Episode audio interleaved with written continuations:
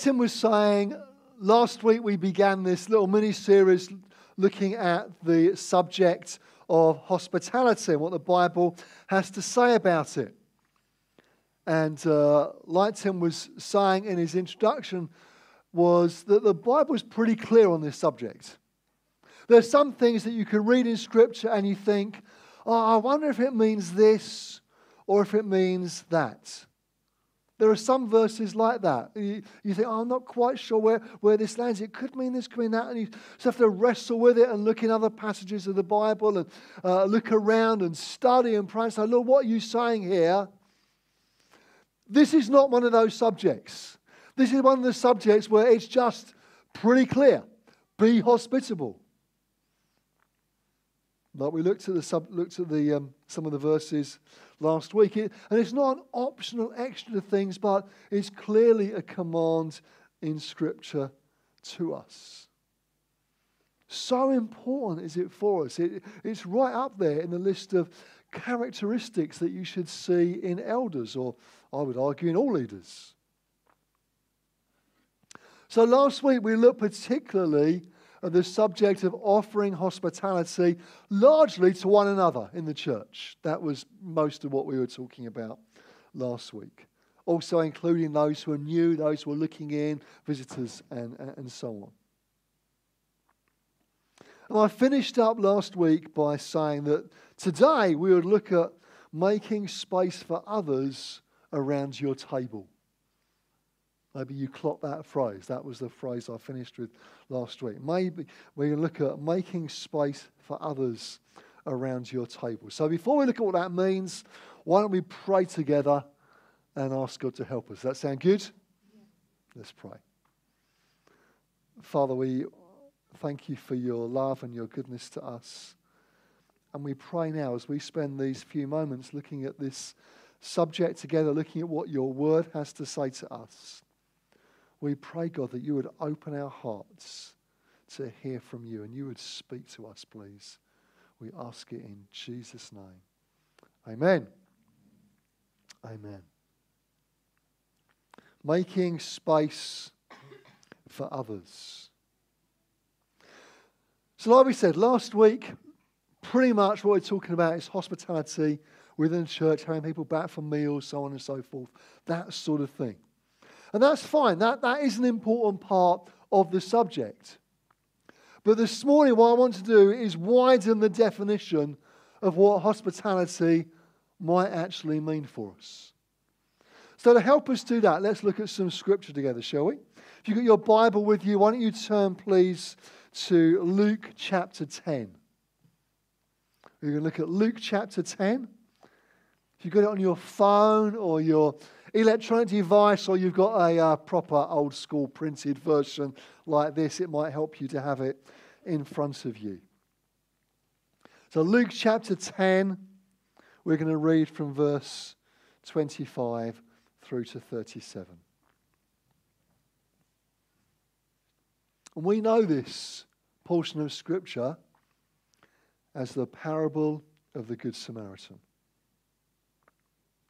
On one occasion, an expert in the law, stood up to test Jesus. Teacher, he asked, what must I do to inherit eternal life? What is written in the law? He replied. How do you read it? He answered, Love the Lord your God with all your heart, and with all your soul, and with all your strength, and with all your mind. And love your neighbor as yourself. You have answered correctly, Jesus replied. Do this and you will live. But he wanted to justify himself. So he asked Jesus, And who is my neighbor? In reply, Jesus said, A man was going down from Jerusalem to Jericho when he was attacked by robbers. They stripped him of his clothes, beat him, and went away, leaving him half dead. Now, a priest happened to be going down the same road, and when he saw the man, he passed by on the other side. So too, a Levite, when he came to the place and saw him, passed by on the other side. But a Samaritan, as he was, as he travelled, came where the man was, and when he saw him, he took pity on him. He went to him and bandaged his wounds, pouring on oil and wine. Then he put the man on his own donkey, brought him to an inn, and took care of him. The next day he took out two denarii and gave them to the innkeeper. Look after him, he said. And when I return, I will reimburse you for any extra expense you may have. Which of these three do you think was a neighbor to the man who fell into the hands of robbers? The expert in the law replied, The one who had mercy on him. Jesus told him, Go and do likewise. Go and do likewise. So, this passage challenges us to be somewhat more radical in our approach to hospitality. Rather than keep it to a narrow, restrictive definition, Jesus is going to be challenging us.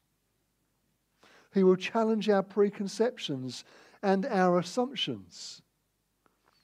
And one of the ways he does that is the characters in the story.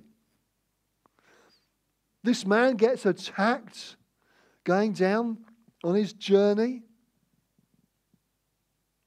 going from on the road, going on his journey, probably a, a road he would have traveled on on many occasions, and it's a road that would have been familiar to Jesus' audience.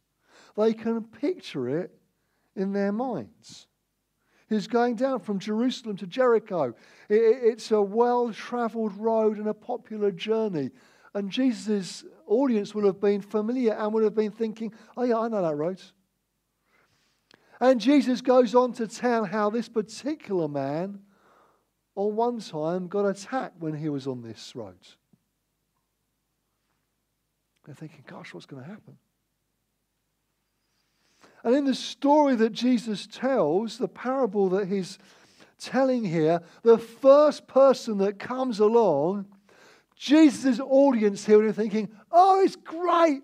He's going to get looks after. Look who's coming to help him.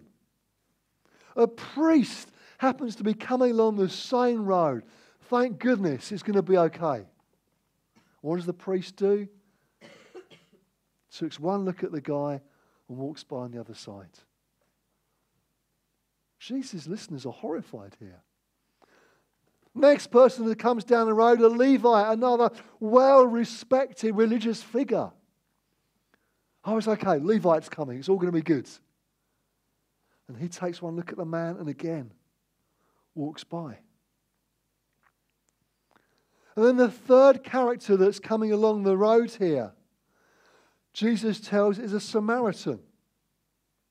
Now, now, we need to understand these were some near neighbors of the Jewish people, but they weren't friends. They didn't get on well. And so when Jesus tells his audience that Samaritan is coming along the other side, their, their assumption, their expectation would be that if the Samaritan walked past and the, the guy was in his pool of blood on the side of the road, if he was going to do anything, he's more likely to kick him than he is to help him up. That would have been their assumption. Or at least to walk by and ignore him if he was perhaps of a kinder disposition. But neither of those things happen. In the story, we find that the Samaritan goes to him and tends to his wounds, takes care of him, and looks after him. Now, we know this story is the parable of the Good Samaritan. But Jesus didn't announce it at that. Jesus didn't say, I'm going to tell you the parable of the Good Samaritan. Because that would rather sport the punchline, wouldn't it? The teacher of the law was just listening to Jesus, telling a story. We know the ending because many of us have heard it before. He didn't. Bear in mind, this is the guy that's trying to trip Jesus up, ask him questions to test him, and Jesus floors him by telling this story. He knew God's word, this teacher of the law, but did he put it into practice? It's a challenge for us there, isn't there? You know, we know much of God's word to us. Are we living it? Are we putting it into practice? Never mind the bits we don't quite understand. What about all the bits we do understand? Are we putting them into practice? Anyway, back to the parable. Jesus is talking here about taking care of someone who was different, who was not like the individual that came along. Our assumption when we talk about hospitality is that it refers to someone in the church, some, somebody maybe we know or that we're getting to know, somebody we like perhaps, someone who's like us, who has similar interests, similar background. There are many things in common. Showing hospitality to someone like that, having them over for a meal, should not be too difficult for us but taking it to another level, widening our definition, looking after somebody like this Good Samaritan did, that widens it. Not just someone who has the same interests or is like you, but someone who is different, and in their case, even an enemy. You see, showing hospitality isn't just having someone over for a meal. Yes, that's part of it, but that's not all of it. The expert in the law came to Jesus and said, Who is my neighbor? He might as well have asked, To whom should I show hospitality to? Would have been the same question. And Jesus tells this story to answer him. And he's making the point that it's not just someone like you there shouldn't be any boundaries, there's no limits. It's not just someone you know, not just the person at church, not just your physical next door neighbor. It's anyone and everyone, especially when they're in need.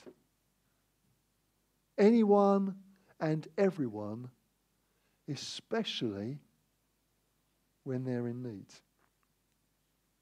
Now, bear in mind the Bible talks a lot about caring uh, for th- those who are vulnerable in society, talks a lot about the orphan, the fatherless. It's a subject we'll come back to later in the year about God's call to us and, and how we serve people like that. But listen to this verse from Psalm 68 about how God describes himself, particularly relevant, I think, on Father's Day. Psalm 68, verse 5 a father to the fatherless, a defender of widows, is God in his holy dwelling. Powerful verse, isn't it? So listen, let's go back to the Good Samaritan. He went way beyond what could have been reasonably expected of him. He could have just checked that he was alive. He could have just, you know, got some band aid out and some elastoplast, do the best he can, and carried on on his journey. Even that would have been better than what the priest and the Levite did, or rather didn't do. He could have perhaps bought him some lunch, given him some clothing. Maybe he could have given some money to a local charity that was working uh, on uh, providing safer passage on this rather dangerous route. That wouldn't be a bad thing to do. But this man wasn't a project to be supported, he was a person to be loved. He was an individual in need to be loved and cared for. The Samaritan effectively left his credit card with the innkeeper and just said, Whatever it costs, look after him. And I'll sort it out on my return journey. It's like giving the guy a blank check. Just take care of him. I'll sort it out on my return. He went way beyond. He gave of himself. God calls us to give ourselves to those in need the fatherless, the vulnerable, and so on. And it's not just opening our wallets, but rather it's opening our hearts. And so hospitality is about opening our hearts and indeed our homes to welcome in the stranger, the needy, the vulnerable, to give someone else a place at our table. And there should be no limit to what that means. There's a challenge here from God's word and from the Lord Himself. And for some, hospitality has become an ongoing way of life, not just having someone over for a meal. Both Sarah and I have talked about our fostering journey in uh, different occasions, and it's a subject we'll look at again later in the year. That would be one example of, of life like that. Another example in our church community has been uh, the way that we've been able to respond as a church family to needs in Ukraine. Like a country just miles away. Yet we've been able to make some response with other churches and friends as well to people that have become dear friends. So, Chrissy, why don't you come and share something of your story of you and Derek and what's happened in your family in the last year or so. Hi. Uh, well, I, I think everybody's often very repelled by what happens on the news when we hit with atrocities that we see throughout the world. And very quickly, we all tend to think, well, how can we be involved? How can we help? And 90% of the time, it's about giving. And, you know, we've seen with Sudan, we've seen with many other countries uh, throughout our walk as God's children. And we just want to get involved. So when it hit Ukraine and it was right, uh, well, there is the giving, please give, please give. I was right, right, right there, right, we're giving, we're giving. And our church, praise God, our church was so on it and so giving. We took up collections after collections. We had prayer meetings. It was awesome. And not just Ukraine, it's happened with many other atrocities. So praise God. So I decided, all right, well, I really felt my heart pulled tremendously with this, and I wanted to do more, but there was nothing more I could do. And then, praise God, one month later, Boris, good old Boris announced, Homes for Ukraine. I was like, way! So that was my way in. So straight away, I got onto the government, tried to text Boris, but he didn't answer any of my texts. Got onto the government, searched and searched because it wasn't a great deal. They'd only just announced. I think I heard within a couple of hours of it happening. Um, and uh, anyway, I eventually found a form and I filled it in. And then, and volunteered us. And then a couple of days later, I told Derek. uh, he was, oh, okay, Chrissy, okay, um, all right, but um, you know, this, this is a really big decision, and and what if, and, um, and he had a few reservations, and they were all rightfully so. When he put them all before me, they were all rightfully so. But if I would have stood with Derek on those res- reservations, we both would have been wrong. So I was right, he was wrong. This is what God's telling us to do. Anyway, we then, I still didn't hear, uh, I think it was only a week, I was pretty impatient. But the government didn't, didn't reply to me oh, this is nonsense. This is what, what they're doing. So I decided I would search further. So I found this uh, Sanctuary Foundation run by a wonderful man called uh, Krish Kanda. Kandiah, Kanda. It was amazing. So I thought, right, I'm going to get hold of him. I want to speak to him about this. So I did. And he was so gracious. He even spoke to me. I'm like, oh, this is great. And I'm like, well, what's happening? What's going on? This isn't moving fast enough.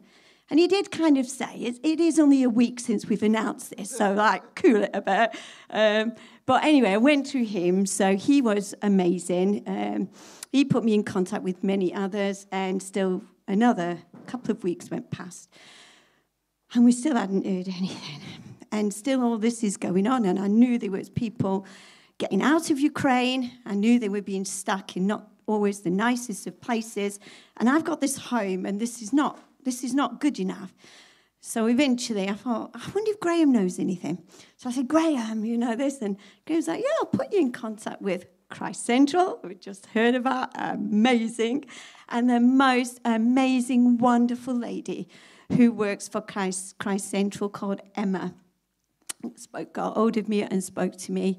And within, I can honestly say, I think it was a couple of days, she phoned me and she said, Chrissy, I've got a mummy and her two boys. Will you have? And before she said, I went, yeah, yeah, yeah. Yeah, and she said, Well, Graham kind of said you'd do this, but Graham advised me to tell you, please just cover it with Derek. I went, No, Derek said, Yeah, I promise you. I ran out of the bedroom, I ran because I was in bed. This lady, it was 10 o'clock at night. So this amazing lady was working so hard a, a, place in Ukrainian families all over the UK from Christ Central. And it was 10 o'clock at night and she was still doing it.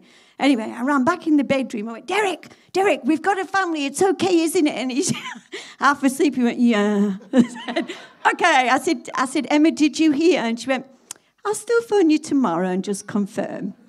Anyway, she phoned, and the rest is history. Uh, it was the 24th of July at, um, it was just before three o'clock. I'll never forget standing there. My heart was pounding. Never seen them, didn't know what they looked like. I only found out the names a couple of days before. Was a bit scared I might not pronounce them correctly. Um, but my heart was pounding, and we stood there at the airport waiting. And this family came walking through, and I just praise God for them. I just just so thankful, Lord. Thank you, because I know this is a family you are blessing us with, and believe me, we are so blessed. They are the most easiest people to love in the world. They really are. Uh, they showed such courage. You know, Rustic is already, he's going to be a dentist. We're speaking that into being, prophetically. He's going to be a dentist. We know that. But for now, he's gone to uh, do a, a, dental nurse training. And at the beginning of next year, he'll be uh, registered with the British Dental Association as a qualified dental nurse. He's done it all himself. He's worked hard. Mark, wow, that young man, what can I say about our Mark? we love him to bits. He, um, he got thrown into a secondary school all alone. He couldn't have his brother with him, who could speak English quite well. He couldn't have the security of his mum. And he was thrown in in year eight. He goes into the secondary school. For all they had lots of promises before he went, what they were going to do there honestly wasn't a lot in place. And he so bravely went every day. He walked down and he went to school. And now he's, and he couldn't even understand English properly. So, what courage is that? Hey, that's the power of God. Derek and I every day would pray over them, every day praying, Lord, just give them wisdom, give them power, give them strength to face today's journey. Because when you're in a new country with a totally different uh, culture and a strange language, it must be so tough. I mean, I went to Africa, but at least he spoke English. You know, there's not many people speak Ukraine here. Um, and he's done so well. I am so, so proud of the boys. And as for Natasha, well, we've got and a best friend forever and a wonderful. I often look at her and think, she's only three years older than my daughter. So she, I'm adopting her. She's been one of our daughters as well. So now we didn't, we haven't lost anything. Derek and I feel really privileged. And we've gained a wonderful new friend and daughter, two wonderful extra grandsons, which we didn't know we were going to get and they've just been a blessing. And I have to say, this is all down to Christ Central. It really, really is. I didn't know this DVD was going to show today, but my heart was also to say, please support and give to Christ Central because without the work of willing, God, wonderful, filled, joyful people like Emma, there would be many Ukrainian people stuck still. And I know they got out, they went over the borders, but Mark and Rustic and Natasha was actually living in a prison. You know, it had a small little window at the top, and so was Alina. And that was their accommodation. They might have been safe, but it certainly wasn't home. And without Christ Central, there would still be many, many Ukrainian people stuck. So thank you, Lord, for Emma and that wonderful team. Thank you. Well done, done. Thanks, Chrissy.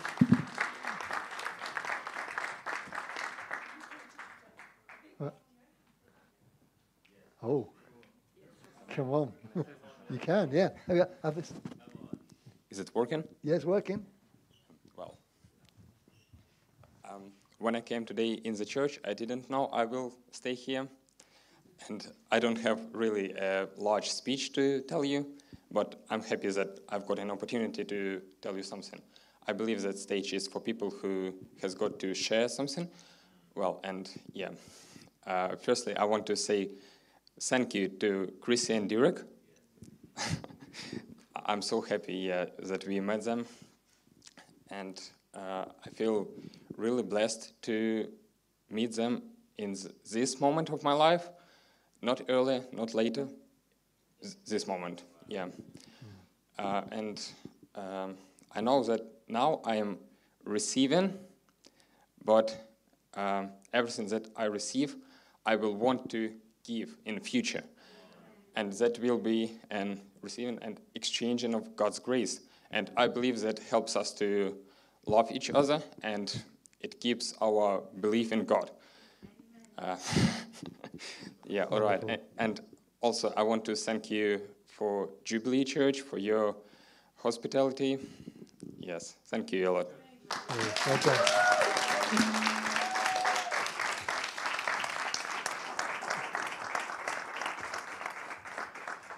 Wonderful, isn't it?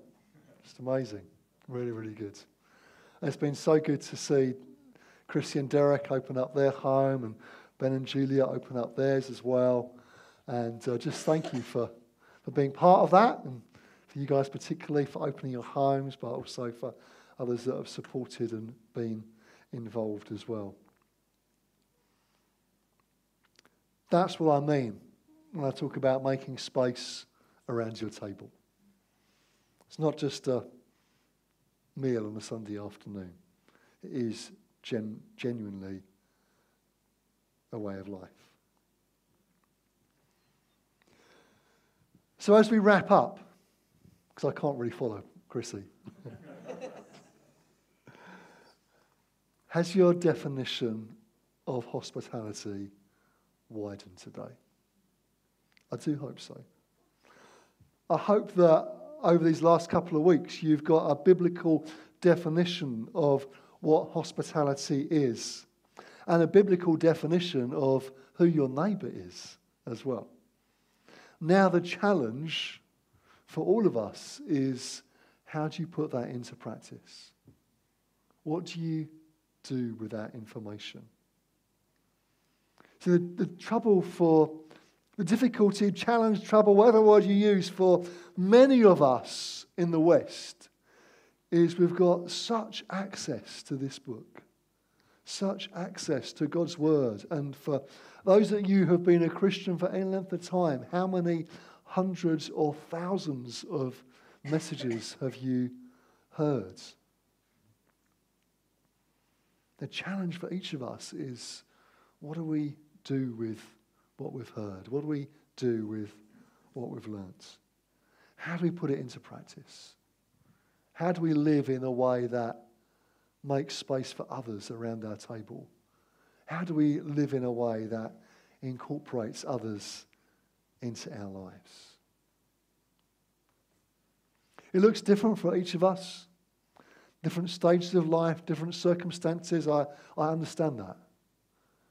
But in the circumstance and situation you find yourself in right now, what does it look like for you? What can you do? Who is your neighbour? In the widest definition, to who can you show hospitality to? Let's pray together. Lord Jesus, we thank you for this parable of the Good Samaritan as, as we know it. We thank you that you challenge our preconceptions and assumptions as much as you did that teacher of the law. And Lord, this morning we want to pray that you would help each of us to respond in a way that's right for us and our circumstances and situation right now. Help us not to look for hurdles, but help us, Lord, to look for opportunities. Father, would we make space for others around our tables? Would you help us as a church family to be such a welcoming and loving place for others as they come in? And Lord, will that be true of our own homes personally as well? We pray, Lord, that you would be honoured, you would be glorified in the way that we respond to you. We ask it in Jesus' name. Amen. Amen. I would encourage you this week in, in life groups, do consider this.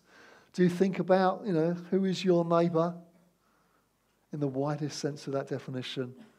So who can you show hospitality to?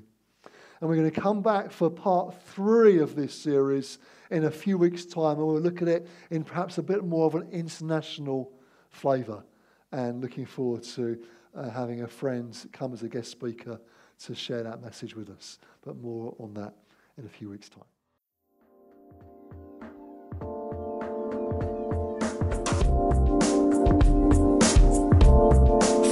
Listening to this Jubilee Church podcast. Feel free to check out our website at www.jubilee.org.uk or come along on any Sunday morning.